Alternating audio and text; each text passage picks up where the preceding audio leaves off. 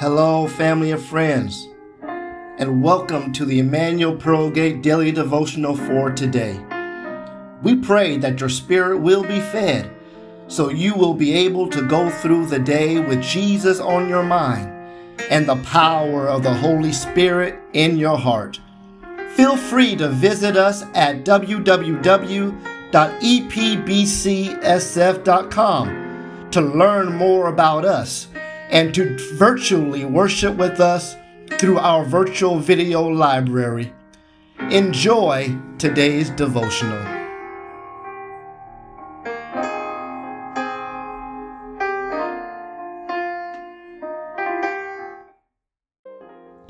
Week 44, Thursday. Today's topic His deliverance. Thus, God determining to show more abundantly to the heirs of promise the immutability of his counsel, confirmed it by an oath, that by two immutable things, in which it is impossible for God to lie, we might have strong consolation, who have fled for refuge to lay hold of the hope set before us.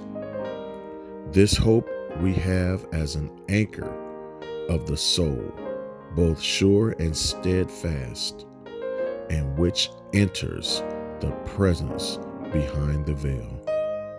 Hebrews chapter 6, verses 17 through 19. The book of Hebrews was written to the Christians who were facing very difficult times. They were under persecution and probably discouraged. So the author wanted to give them words of encouragement.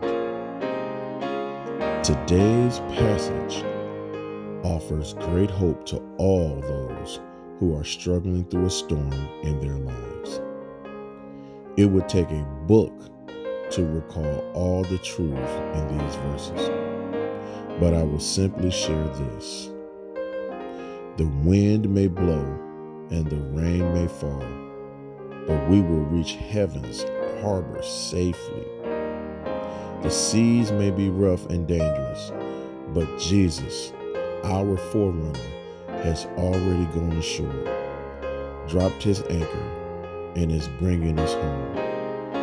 He will keep every promise he has ever made. It is impossible for him to lie. So we know He will keep His promises. He is our refuge. He is watching over us until we get home. So better days are ahead for the children of God. And the writer of Hebrews assured us that we will arrive home safely. These glorious truths light they are the believer's strong consolation. All praise, glory, and honor due to Yahweh, our Lord and Savior.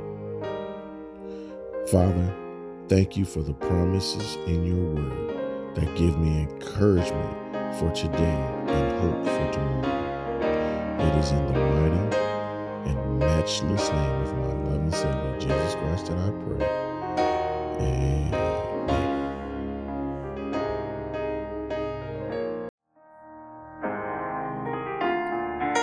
Thank you for tuning in with us on today. We pray that you enjoy today's devotional and that it will be a blessing on your life. These devotionals are broadcast Monday through Saturday, so remember to tune in for our next devotional. For information, you can contact us at www.epbcsf.com. May God bless you and continue to keep you until next time, be blessed.